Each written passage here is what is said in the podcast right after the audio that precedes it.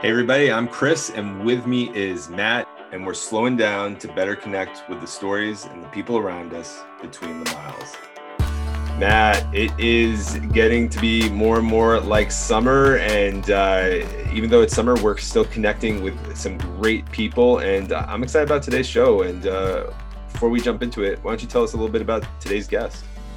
Yeah, so uh, Tom Hayes is, uh, you know, Baltimore born and raised, and uh, he he owns a business, uh, Snowasis, which, if I'm correct, Chris, it's it's on Padonia Road in the Timonium Cockeysville area. But uh, what our listeners are going to learn is is uh, you know this is a business, a snowball stand that's been around for over 40 years, um, and started when when Tom was uh, working there at, at a high school. And so, uh, man, I'm excited for where our listeners take this. Uh, but for me, you know, I think one of the biggest things is someone who's had that entrepreneurial knack, gets that idea every once in a while. Uh, to hear how Tom's executed on that and how it shaped a lot of his uh, business and life afterwards, uh, I think there's just a lot, a lot of great stuff baked in here. Agreed, agreed. And it, it's always fun to hear about those um, lemonade stands, or in this uh, uh, uh, situation, snowball stand uh, that grows into something more. And, and grand, it's not franchise; it's it's still this uh, little stand on the corner, as Matt said, of Padonia and York Road in Cockeysville. So if people are uh, interested in checking it out, and we'll talk more about it on the back end, but yeah, Tom is, and his wife Erin and other family members run this uh, uh, snowball stand that's been a huge part of Baltimore and Baltimore County, uh, as Matt mentioned, for the last 40 years. So, without further ado, uh, pick up a, a, snow cone, a snowball, an ice cream cone, or a bowl of ice cream, and let's jump into this interview with Tom Hayes. Tom, how are you doing, my friend? I'm well. I'm well, Chris. How are you? I'm doing well, and uh, again, Matt and I are just so glad uh, to have you on the show, especially as the weather is heating up, um, and uh, people have this taste for ice cream and snowballs, especially here in Baltimore. Um, which we'll have to uh, talk about what a snowball is in a moment, Tom, because a lot of our listeners are from out of state, uh, out of Maryland, so I, I, think it's really a regional thing. But before we jump into that, why don't you um, share a little bit about yourself, what you do, and uh, and we'll go from there. Okay, sure. Well, um, thanks. I appreciate that. Uh, among other things, uh, one of the uh, uh things that I've done over the last uh, actually 45 years is uh, we started a, a small business, my family and I, um, back in 1977. It was a little snowball stand. It's funny, my two older brothers um, and were out and talking to some friends of theirs who had this shed, this little eight by eight uh, shed that they used to sell snowballs um, back on their property in the early to mid 1970s. And the kids had grown up and it was just sitting on the property. And uh, my older brother uh, lived in Ellicott City at the time. There was a snowball stand over there off of Route 40 that was very, very popular. I was 15 years old. So he came uh, and spoke to my parents and said, "Hey, you know, this would be a great opportunity for Tom to have a summer job, and and um, you know, we can help out at nights and the weekends. It'll be kind of just a fun thing for all of us to do." At the time, this was in the summer of or spring of 1977. Uh, the snowball stand was uh, located up on Greenside Drive near the library, uh, the current Cockeysville Library. Back then, Greenside Drive had just been cut through from Padonia Road over to Padonia Elementary School. Prior to that, it was just a wooded area. So we had access to a whole bunch of cars that started to come through. But you can imagine it was very rural back then. So there wasn't really much going on those first few years. It was just me uh, selling snowballs and, uh, you know, in the summer and hanging out with my friends at the snowball stand and my brothers and their wives would come over in the evenings and on weekends when it was a little busier and uh, would help out.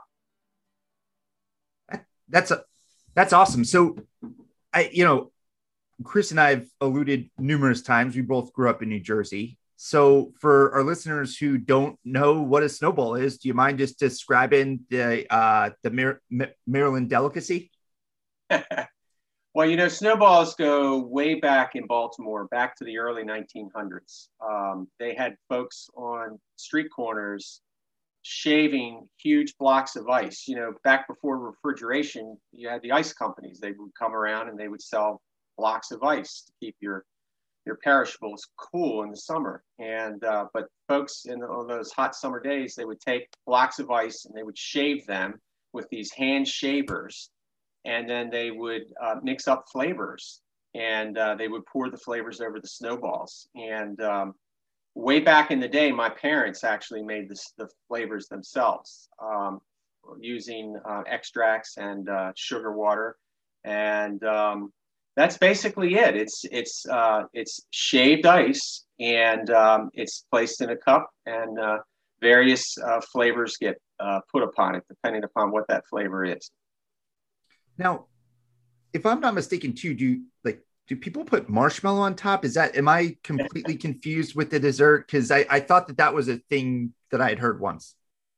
Yeah, you know, it's funny marshmallow is one of the most popular. It's probably the most popular topping that we have. And I have to tell you, I don't like it personally. That's what's so funny about it. And I'm from this area. I grew up in Baltimore. Okay. So, um, but so many people love it. And uh, it, uh, it, it basically is, um, I wouldn't call it liquefied because it's kind of thick, but it's that's basically what it is. It's marshmallow topping and we have a recipe uh, that we use. We've used it for years. My mom created it, and we've been making it ever since.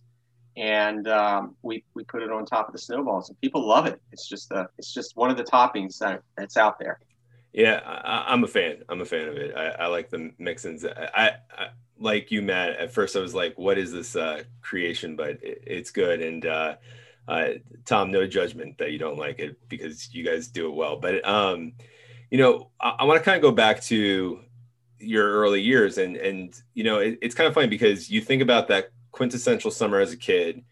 People are doing lemonade, lemonade stands, iced tea stands. You know, um, I remember as a kid, my summer jobs were always mowing lawns, right, or doing mulch or uh, things along those lines. Matt, I'm not sure what your summer gigs were um, as a kid, or if you had a summer job, but all, all the things you just mentioned. I mean, yeah. it was it was uh, you know street hustling in Lake Hiawatha. yeah, yeah. So so so all this kind of stuff. Um, but for you, like this emerged, and, and granted, it's not your full time job now, right? But this entrepreneurial spirit, where do you know where that came from? Is that something that your parents had, or is it just uh, what kind of fueled this idea of going from just a snowball stand to something a little bit larger?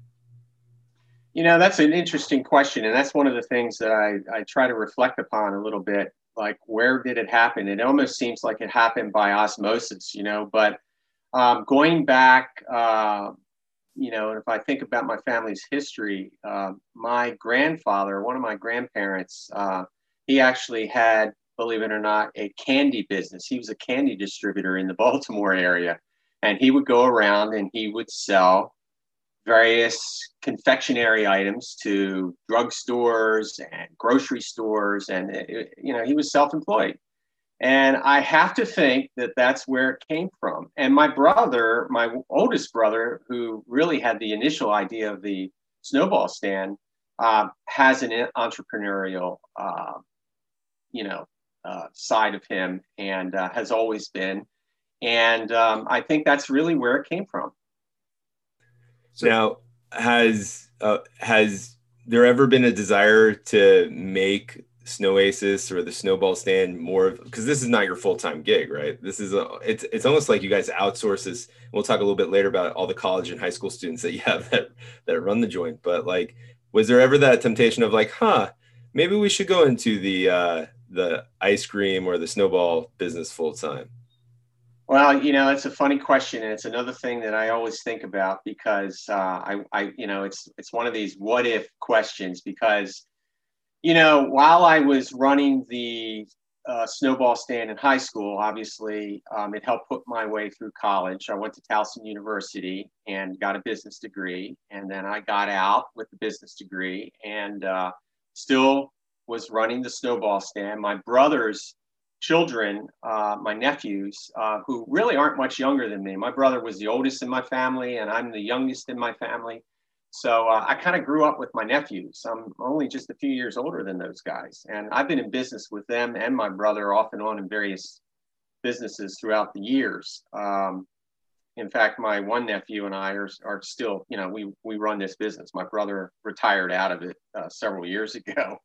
But, you know, I graduated from college and um, I got a job, a sales job in the metals industry and uh, I worked in that job for probably 13, 14 years. And also that's that's really when we started hiring folks, you know, but I still had the snowball business. And I always thought the snowball business was going to go away. And and it's funny, I tell friends of mine that, you know, it's the one thing that has been so stable in my life uh, since I was a kid. You know, there's been a lot of other changes, but uh, the snowball stand is still here. So um, yeah, I I think uh, I I never really had the time to be able to to commit to it to really um, see if we wanted to get into franchising or at least licensing. Um, and you know, I, I still may do that down the road once I really start to slow down in, in the other areas that I'm involved in. Um, but uh, I've been so busy with uh, just you know the normal uh, job thing for the last uh, many years that uh, I never really um, promote, you know, got to the point where I could promote this.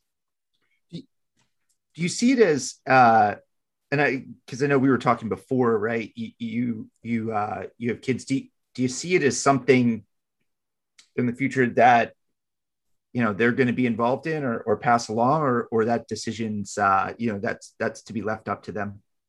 That's really to be left up to them. I'm not sure. Um, it really is going to depend upon how much more I get involved um, in this business over the next, say, five to 10 years in a way of, of licensing and franchising and things of that nature. Certainly, licensing comes to mind. Um, I think you know that's and if that takes place, then yeah, there's there's definitely space for them to come in and, and take it over. But you know, they're going to want to have to take it over, and uh, you know, they're they're both. Um, I I have um, you know I have uh, four children actually, uh, two older boys, and then my younger two. Uh, one's in high school, one's in uh, actually going into high school. Uh, three of my four children work there. Uh, they've all worked there at one time or another. My oldest is actually in the insurance industry now, so he's he's out. He's full time. So, um, going back a little bit, because I think you you might have uh, started to allude to this, but when did you know that it was a viable business, right? Like that this can continue. Uh, we could do this every year, you know, during the warm weather months. Like when when did that light bulb go off? Well, it, it kind of just happened. Um, I would say 1990. In 1990, we uh, you have to you have to uh, go back. Um, the snowball stand was small, as I mentioned way back when in this conversation. That you know we were in a rural area. This Cockeysville area was quite rural back in the 70s and even the 80s. You know, we didn't have Target, we didn't have Walmart, we didn't have all these places uh, where you know York Road is packed on the weekends now. It was quite rural, and um, so it was a sleepy little business for many many years. Um, but what happened was, was it started getting kind of busy. I, I, would have to say when the library was built, and I believe the library was built in the late, mid to late '80s, somewhere around there. I'm not sure. You have to check me on that. But uh, when the library came along, that's when we really started to get busy because obviously there was more traffic and families and children headed to the library for books. And so we um, got too big for the neighborhood you know, we technically were operating a business in a residential zone, and you can't do that. You know, it's it, the, the, county doesn't bother folks if it's just a little neighborhood snowball stand. You know, they're all over the place, but uh, we got too too big, so uh, we worked uh, with uh, some of the folks in the county to uh, find the spot that we're currently in, and we've been there since 1990 and that's when I knew that uh, it was going to be a viable business uh, for for the foreseeable future. And here we are in 2021. You, you gotta love once you're signing that paperwork, right, to start a business. Uh, it you can't get more tangible or real uh, in that way. Um, but um, you know, you mentioned as you went from high school into college, and then uh, went uh, along your career path, there was the need to hire people out, right? And as long as I've known you and known Snowasis as a youth minister, actually, a lot of the teens in my ministry you've employed, right? And uh, fortunately, some of them have big families like the Wasons and the Wazalewskis and you know things like that. But um, so uh, um, tell me about that thought of high school and college kids. Um, not just uh, why you hired them, but like um, what's some of the uh, thought process be- behind who you hire? Uh, is it just the the kid who wants a, a, summer job, or is there something even deeper that you see there as an opportunity for them to work at Snowasis? Uh, that's a good question, actually, for my wife to answer because she handles a lot of the human resource areas of yeah. the uh, of the company. But no, I I think that um, it, it's evolved over the years. You know, I mean, when we first started hiring people, we hired one person, you know, a college kid, actually. It was a guy. I still know him. He's in the area. He's really great guy. He's been married, has kids. You know, he's on on the career path. And uh, and then we started hiring more people. And I, I would have to say that um, we would hire folks from the local high school and uh, in this case it was Dulaney, and uh, they had friends, and then they had younger siblings, and then it they had friends, and that's kind of how it evolved. Um, and then of course we've we've been sending our kids over to St. Joe's School for years and years and years, and we've been uh, kind of locked into that ecosystem of of uh, students from St. Joe's and and then the high schools that they go to as they get older. Um, and then the third part of it is, is my wife is a fifth grade teacher here locally, and she's been doing it for for several years. And those children that she used to teach are now in high school, so she has a sense of you know who's coming through, and she knows their friends and knows a lot of families. So that's really how it's evolved over the years. Well, and I love, you know, you guys seem to have this network within the, or not necessarily network, but connection into the community. Um, you know, Matt, uh, I think it was two weeks ago, I basically saw Tom on St. Joseph's campus like three times for Snowasis purposes because they were helping out with the school and then with an event we were doing.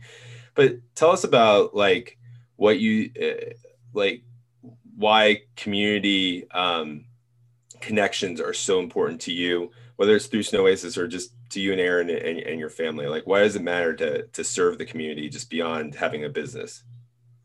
Well, I think that's the the greater purpose for everyone. You know, I mean, um, I don't know. When I was younger, you know, it was all about you know getting the the right job and and chasing uh, the career, and uh, you know, I went in that direction, and that was great. Um, but it's just it's just it gives you I don't know. I mean, it's it's like what everyone says. You know, when you when you give of yourself and, and whatever you have, it makes you feel good. And uh, we really we really really like the school. We don't do a lot of events. Um, we're not really set up for it. It's one of those things where you know, if I was more focused on the business than what I already am, I would really set us up as a caterer and get a truck and and really go out and focus on community events. But I really like to do um, events in this in this immediate community and and and to just uh, support whatever is going on, whether it's the church or the school or you know youth group.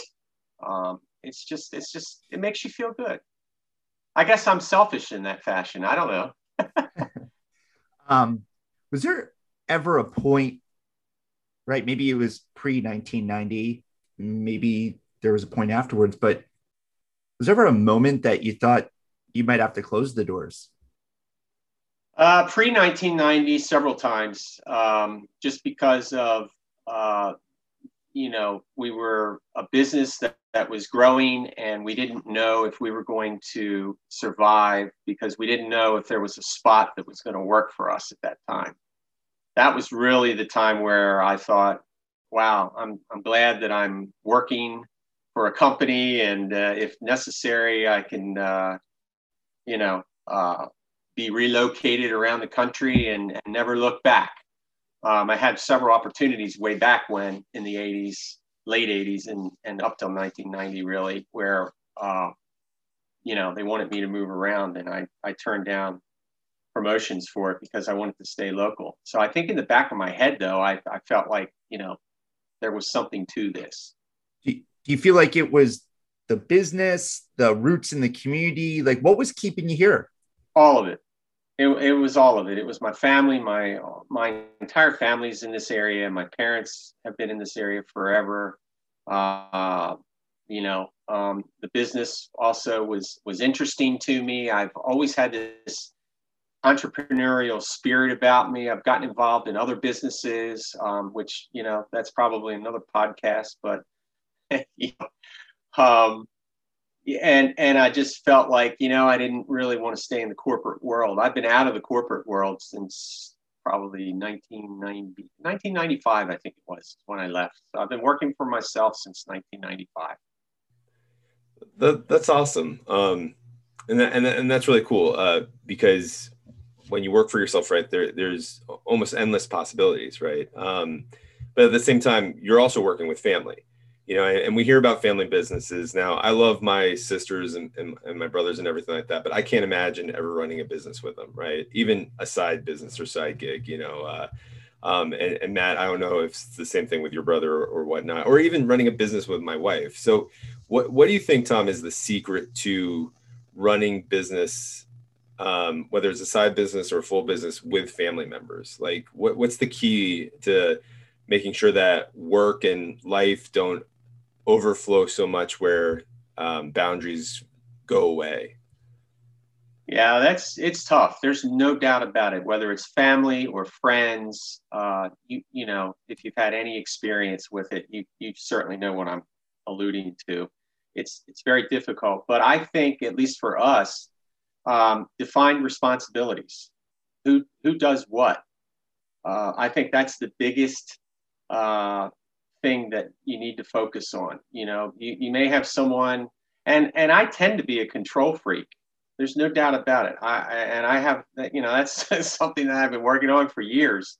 Um, but you know, you have to you, you have to stay in your lane and um, you, you know let that you know have the trust in whoever that person is to do what they're supposed to be doing, and they need to trust you and what you're supposed to be doing. And for us, it's worked out very very well.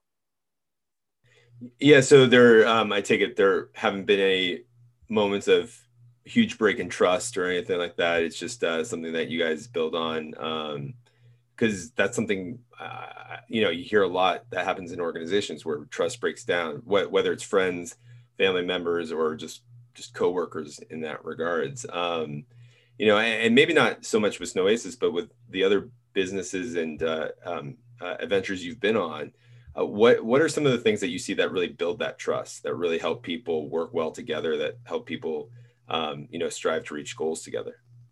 I, I think really, you know, it all goes back to, and it's you know, it's it's so simple to me anyway. It's common sense in that it's communication.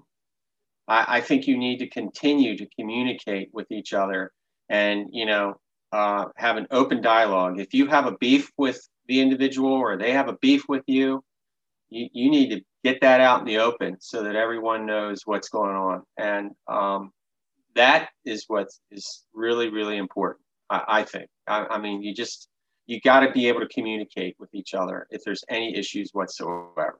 And um, if you can't do that, then you, you're, you're really creating a massive roadblock to your organization's success, in my opinion. Sounds simple, but it's true.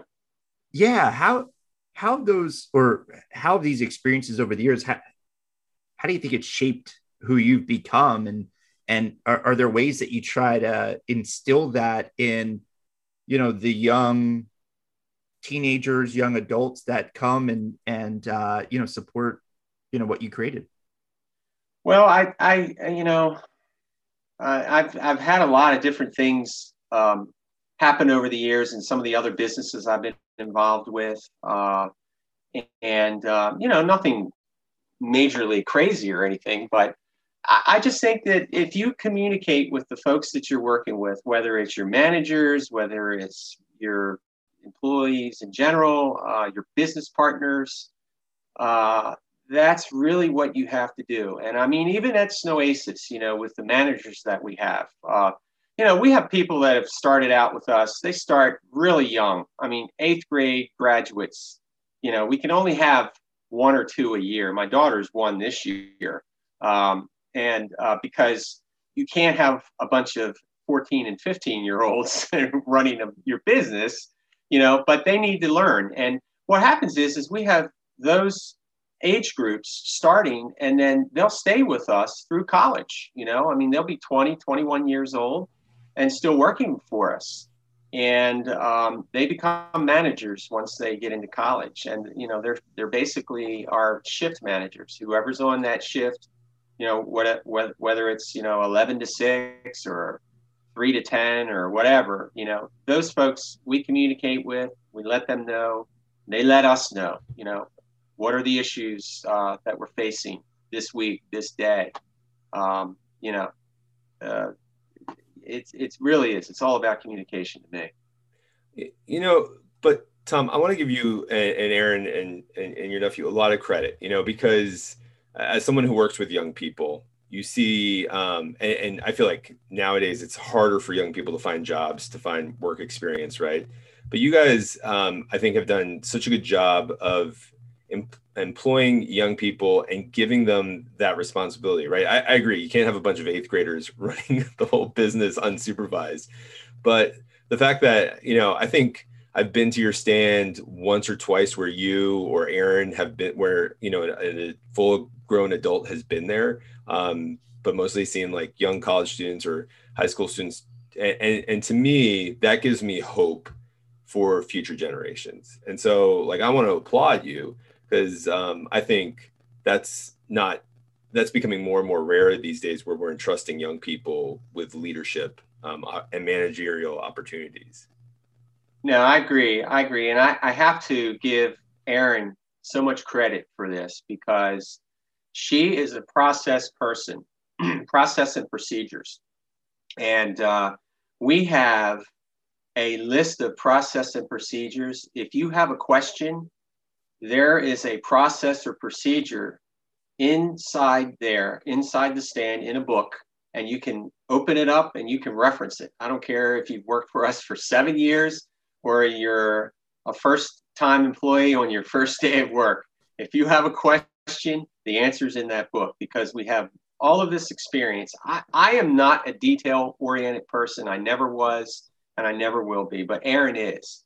She's very organized, a highly organized individual, and uh, a really great person for process and procedure. And that's how we're able to develop these these kids. And I see it. I mean, I have kids who worked for us when they were 14, and now they're juniors, and you know they're rising, you know, going in to be a senior in high school, and they have really grown in that short period of time it's amazing to me it the, the growth that they've had. We we marvel at it.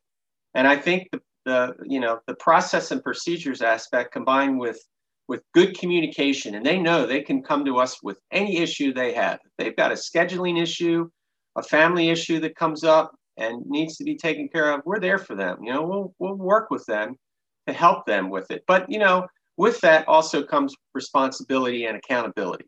And they know that they're held responsible and they're held accountable. And it's all in this process and procedures manual that we have. Yeah, you know, it actually it makes me think a little bit about, you know, how often, you know, you like you proverbially, right? Or, or people will sit on the sidelines and they'll look at something and they'll say, wow, I could do that. Right. So they'll go out and they'll get licensed. You know, I've been in the financial services industry, right? Um, I've transitioned to the real estate industry. And there is such a fine line between the people who are successful and those who aren't, right? Those who endure and have longevity and, and those who don't.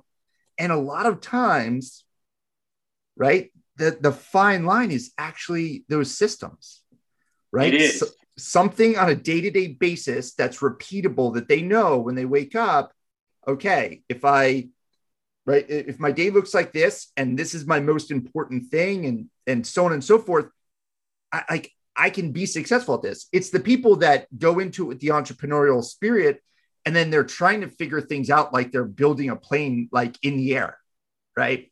Exactly exactly. It's it's uh, you know again to me it goes back to a simple common sense uh, aspect of you know you have to have a plan and you have to execute that plan i mean we've heard that so many times but it is so true so many entrepreneurs so many folks that want to get into any kind of a business they they have a great idea and that idea may be the the best idea in the entire universe but if they don't know how to execute that idea they're dead in the water. And you know, look at all the restaurants that fail. You know, what is I don't forget the uh, statistic, but it's like 90 or 95 percent of all restaurants fail within five years.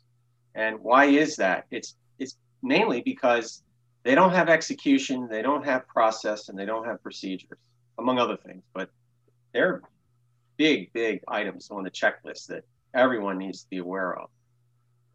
Yeah, it's funny because that was one of the questions that I that I wanted to ask, right? And and maybe if we gravitate, uh, you know, because I, I think we're we're in you know systems and procedures, and that might be the answer. But you know, if someone's listening to this and they're just thinking about getting started, right, and they're looking to take that leap, what advice are you giving to that person? Right, they're on your back deck.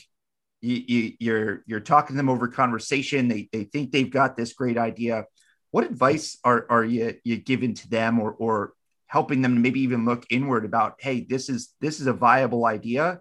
And, you know, here's, here's how I think you can run with it. Yeah, no, I, I, I would totally promote anyone that has an idea to pursue it because at some point later in your life you're probably going to wonder what if you know and uh, you know, again, you know, it goes back to that old saying of, uh, you know, all the successful folks out there have had so many failures in their lives before they became successful. And, you know, you're going to have to stumble and um, you will have failures. Some will be small, some will be large. You may have, uh, a, you know, a business that, that goes under, and that's okay. You can start up another business um, or, you know, an aspect of this original business. Just try to figure out, diagnose what happened during the failure so that you don't repeat that same mistake in the future, whatever it is. And um, I, I, think that's really where it is. You, know, I would encourage anyone if they have an idea to pursue it, but also keep in mind that, you know, execution is key to any idea that you have. Is there a story of failure that you're willing to share that uh, maybe that you really learned from uh, in, in, regards to business or entrepreneurship, um, leadership? Yeah, I mean, one one of the uh, I, I, would say one of the biggest failures in in my life from a business uh, perspective was uh, was about. It was funny that you bring that up because uh, I had just told the company that I had worked for out of college that I was leaving them okay i was i was going to i was i was leaving them after i don't know i guess it was 13 years or 14 years of working for them and and uh, so i left so and the reason why i left is is that my brother and my nephews and i were uh, going to build a building down in south baltimore in the area between locust point and federal hill. Now this was in 1995 okay? It was actually on Lawrence Street, which is uh, between uh, Ford Avenue and Key Highway, and it's right right up the street from the Museum of Industry. And if you go there today on that site, there's a large apartment building that's that's been built. Uh, so we went down there, and this was an industrial area. I mean, you had industrial plants in the area back in 1995. It's the area has changed so much since then. And uh, we built the building uh, with the idea that we were going to put a Snowasis in one end of the building and then a pit beef restaurant in the other side of the building. And we sunk a lot of money into that building And I mean, we we had a land lease. Okay, we didn't own the land, which I was against, but I kind of got outvoted by the rest of the family. They wanted to do it, so we all pitched in. Uh, we entered into this land lease, and uh, we built the building with our own funds. And uh, guess what? It never really got off the ground. But you know, the funny thing, I mean, we did get off the ground. Okay, the snowball stand did great, uh, but you know, it was never enough money to um, make up for the loss for building a building and all of the restaurant equipment that we purchased. Uh, the pit beef restaurant just never took off at all. We didn't know what we were doing. We uh, it goes back to what I was just talking about with regards to execution and process and procedure. We didn't know anything about the pit beef business, and it wasn't just pit beef; it was other things involved, but that was the main part of it. And uh, we were also in that area about 10 years too early. And there just wasn't enough down there to really uh, help us uh, succeed. We had a lunch business, but we didn't have a, a, an all day business. The snowball stand was busy from open to close, very much like our business up here in Cockeysville. Mm-hmm. So that was a that was a major uh, failure for me. You know, that really was kind of a down part of my life. Um, I had just left you know, a company with uh, all benefits and 401k and, you know, decent salary, a company car. And uh, it was, it was, life was good back then, but I, I took the leap. So um, we ended up getting out of that. And uh, I don't know, three or four years later, we ended up leasing it for a while and then to someone else who came in. And it was funny, all the people that came in after us that we leased the, uh, the business to because we owned the building, they, they all failed as well. Hmm. So uh, eventually, um, we just we got out of it. We we, we took our losses and we moved on. yeah.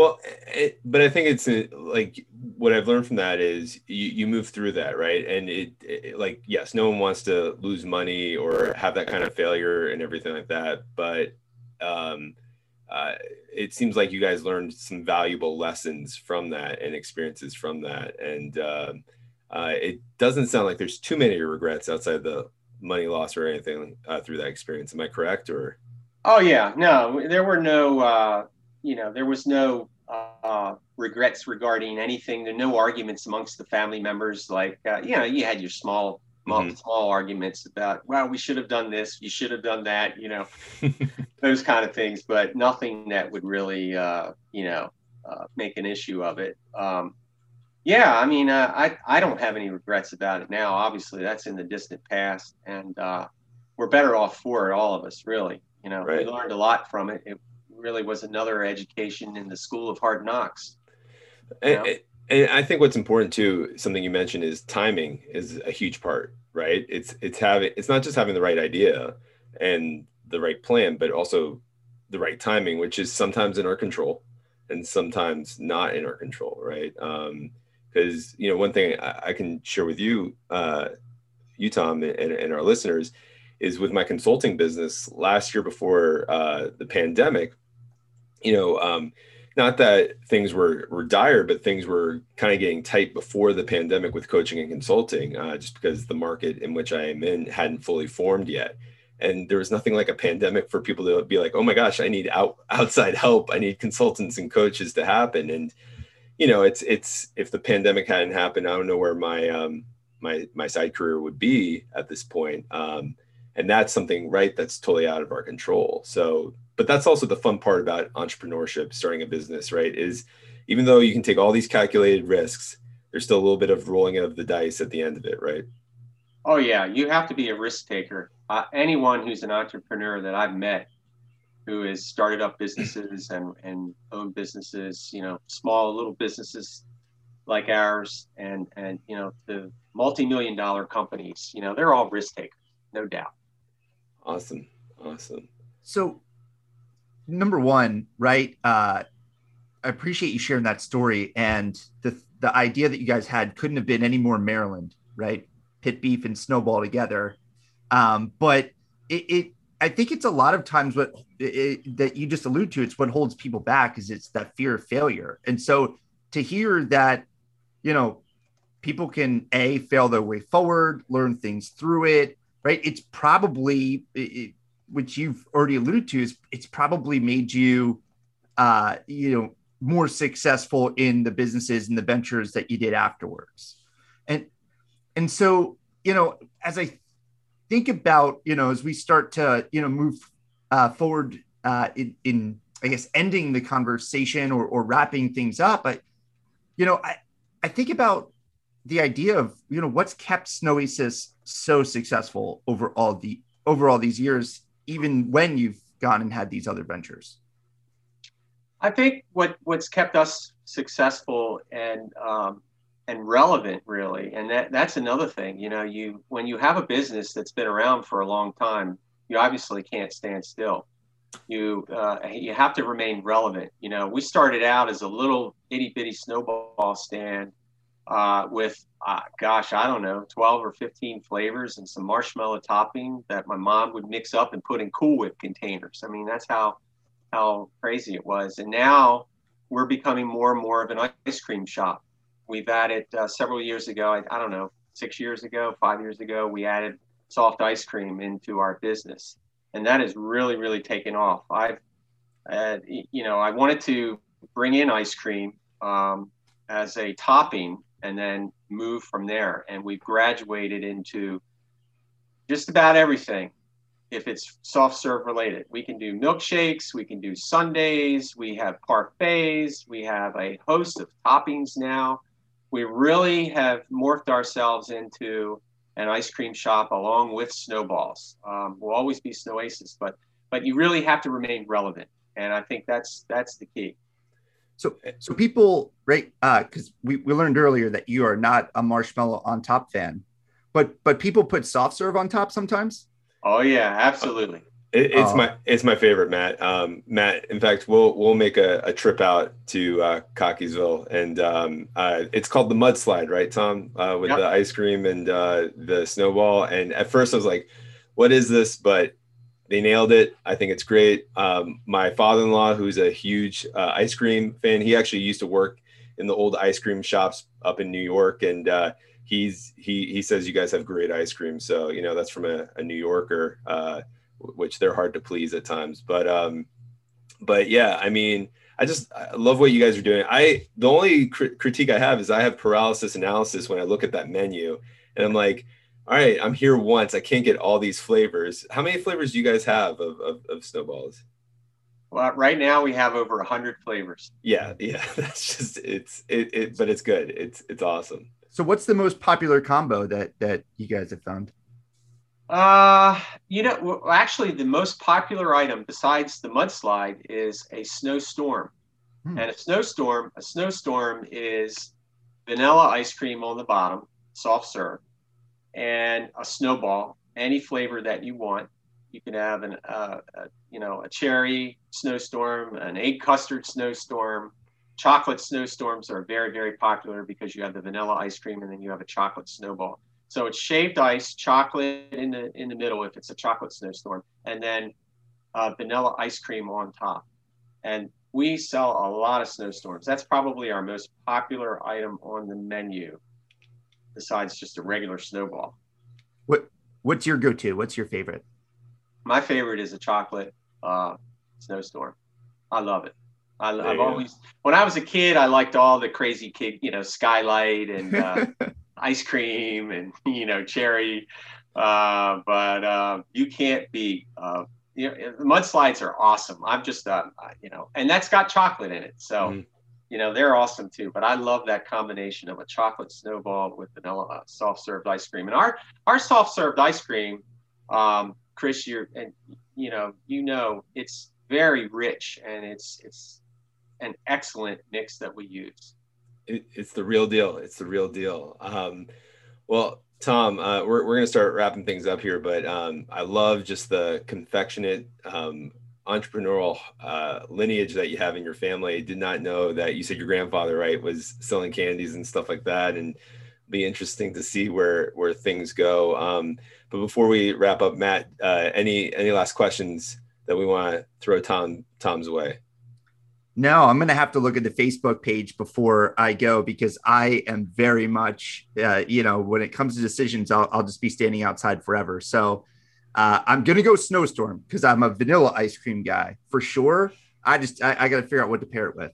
Yeah, well, and your next daughter daddy date that you have with Lucy, you got you got to take her. So uh, uh, it's good, it's good. Um, but uh, Tom, if people, um, I know you guys um, have a Facebook page, is um, and uh, what um, and an Instagram account. Um, how how else can people find you or uh, things with Snowasis? That's the best way right now, Chris, is uh, through Instagram or Facebook. At this point, we're we are. I have one of my sons uh, working on a website for us right now, and uh, you know we're behind, way behind the times on that. So uh, he's uh, he's he's got the uh, the knowledge and the time to actually work on that for us. So that's his task. That's awesome. That's awesome. Well, when that goes live, we'll we'll definitely link it to the show, but we'll have um, all the information um, in regards to Instagram and Facebook. Um, but Tom, uh, just uh, again, thank you for taking the time to uh, share with us a little bit of Snowasis' story, but also your story, and allowing us to uh, connect you um, with um, hopefully potential and future customers and entrepreneurs. Uh, so thanks again for being on the show. Oh, you're very welcome, Chris. It's my pleasure. Anytime. Matt, I don't know about you, but I'm craving a snowball right now. Um, uh, maybe even a snowstorm or a mudslide. So uh, let's uh, let's let's get this outro done, and, and we'll go up to Snowasis and get one. Uh, what do you say? Yeah, it sounds great. Awesome, awesome. All right, and, and, but no, in all seriousness, a great interview. Um, love uh, talking to Tom and, and, just hearing that story um, about how Snowasis was created. Um, but Matt, what, what were uh, some of the takeaways that, that you had from the show? Well, first, you know, one thing I didn't mention on the show, Chris, is uh, my first job was in an ice cream shop. Oh, okay. Hold on. Which ice cream shop? So at the time, it was Carvel. Uh, okay. Down on Beverwyck Road in uh, in Lake Hiawatha. Okay. All right. All right. So yeah, no, I, I had not been there. Um, was that your go-to place um, as a as a kid growing up? Yeah. So actually, it's funny. We, we used to ha- uh, have lemonade stands in front of our house with our neighbors across the street, and we'd make all this money so we could either go down the street to buy ice cream or we can go to this uh there was this like convenience store down the road and they had like every type of candy yeah yeah, yeah. right so so this conversation today really brought me back into the fact that my first job uh, was at this ice cream shop. Um, apparently, I was terrible because I got um, fired because my sundaes weren't artistic enough. I won't dive any further. Well, hey, um, Carvel has a high bar. You know, like if we're talking about premier ice cream, you know, Carvel is is at the top, my friend. So yeah, I can't have a Fudgie the Whale like to this day. I'm just so jaded about it. Oh. but what it brings me back to is the fact that, that um, you know there are things that happened, you know, for a reason, right? So for one reason or another, I was fired from that job. You know, and it was not the path that I was supposed to be on, right? But there were things I learned while I was there, and you know, I think Tom alluded to, you know, a couple of things. Uh, is, you know, number one, for businesses to be successful, there's got to be defined responsibilities that people could, you know, communicate properly, hold each other accountable to the highest standards. And if you're going to have success over time, those are really a lot of the bedrocks of, of a good business. Mm, definitely, definitely. Yeah, I, I, I mean, it definitely takes a plan, and it definitely, um, you know, it, it, it's about following, um, you know, like making sure that that you have direction, that you have focus on, on, on where you're going to go. And uh, Matt, I, am sorry that uh, you couldn't handle the Carvel excellence and everything like that. Um, I, I, have to throw in my my go-to place, and I don't know if you ever went to was Denville Dairy. Um, yeah, yeah, yeah, Main Street and stuff like that uh, in, in, Denville. And what always bothered me, and what I love about ice cream now, is you remember um, back in the day when ice cream places would close down during the winter. Yeah, yeah. It, I mean, what's interesting is, you know, we, we talked to Tom, and I think they're only open May through October, but at least ice cream shops, you know, the the other ones that are, you know, kind of a full time business, yeah, it's only like a December, you know, December, January, maybe February thing, but, um, you know, I guess it, the lights cost more than you know having all this stuff costs a lot more than uh, being open. Yeah, because sometimes you just need fresh ice cream in the middle of the winter. But anyway, um, I, I, love how you, you you brought that up, right? Like because Snowasis, one of the things that's amazing about that place too is it's just it's really a summertime business. I mean, they go pretty late into the fall. Like I think they've been open um, uh, late October and and uh, they've been open since late April. Um, you know, early May and everything like along those lines. Um, but uh, what I loved about um, this interview too was uh, Tom's willingness to talk about failure, right, and about the risk that does take place with entrepreneurships. And um, you know, you and I have, you know, talked about that before with when we had our episode on dealing with change and everything like that, and how sometimes there's that risk, um, even though change is inevitable, that sometimes there's a risk to lean into that change. Um, so definitely appreciate that. Um, uh, you said there were a couple of other things too that uh, popped up. Just one other thing, and I feel like this could be applicable to life in general, not just you know business owners and things like that. But you know, Tom said uh, to serve is the greatest purpose for everyone, and that yeah. was just like he said it like not even matter of factly but it, that just resonated with me and, and uh, something I wrote down um, and I'll keep with me. Well, you know, and and to break that open a little bit more, right? Like the snowball stand, Graham, maybe as a kid it was to make a little bit of cash here or there, but like um, never. And, and he he he he mentioned how he's been in other businesses or started other businesses and while it, it is to turn a profit, it seemed like there was always a greater cause to that or a greater need, right? Like to provide food was joy, to provide these businesses, um, you know, and, and, he shared one of the businesses he does offline with us, but like how it provide there's a love that comes with that. And you can't serve people if you're expecting, you know, some kind of like financial exchange. It's all about just sharing that love, uh, love for our fellow brothers and sisters, you know. And, and so I thought that was huge. And I, uh, like you, I'm, I'm, I'm holding on to that as well. Um, any last thoughts or um, words that you want to share uh, in regards to this interview? No, I'm, I'm, I'm excited to just uh, keep meeting great people. Um, you know, hearing, hearing their tremendous stories and, and honestly, uh, you know, I feel like, uh, this this you know is part of the purpose of just being lifelong learners so that I, think you know that we both are. So uh, till next time, right? definitely, definitely.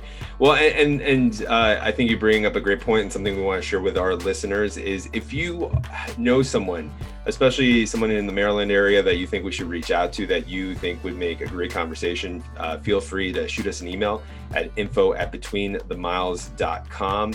Um, or if you have a question or feedback about the show, again, you can shoot us an email at info at betweenthemiles.com. And if you liked this show or um, want to check out more, uh, go to our website, betweenthemiles.com. Again, that's betweenthemiles.com, or you can find us on Facebook or Instagram. Um, and uh, you can definitely, um, you know, leave us a message or a shout out there. If you liked this show or other shows, we would love it if you left a five star review on iTunes or Spotify or anywhere this uh, podcast can be heard. And uh, and of course, um, if you enjoy this, share it with a friend, a family member, a neighbor, anyone you're looking to get to know. Maybe share it with someone over a snow cone or a snowball. Um, but on uh, behalf of Matt, uh, I'm Chris, and with me always is Matt, and we're slowing down to talk to the people around us between miles.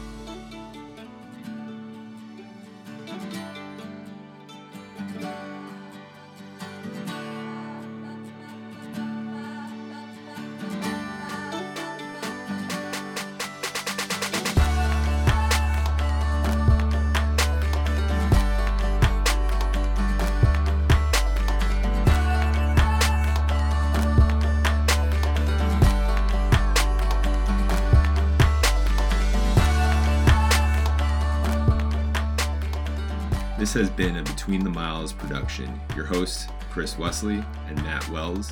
Music provided by Jan Studio, Wide Open Road. For more information, visit our website at betweenthemiles.com.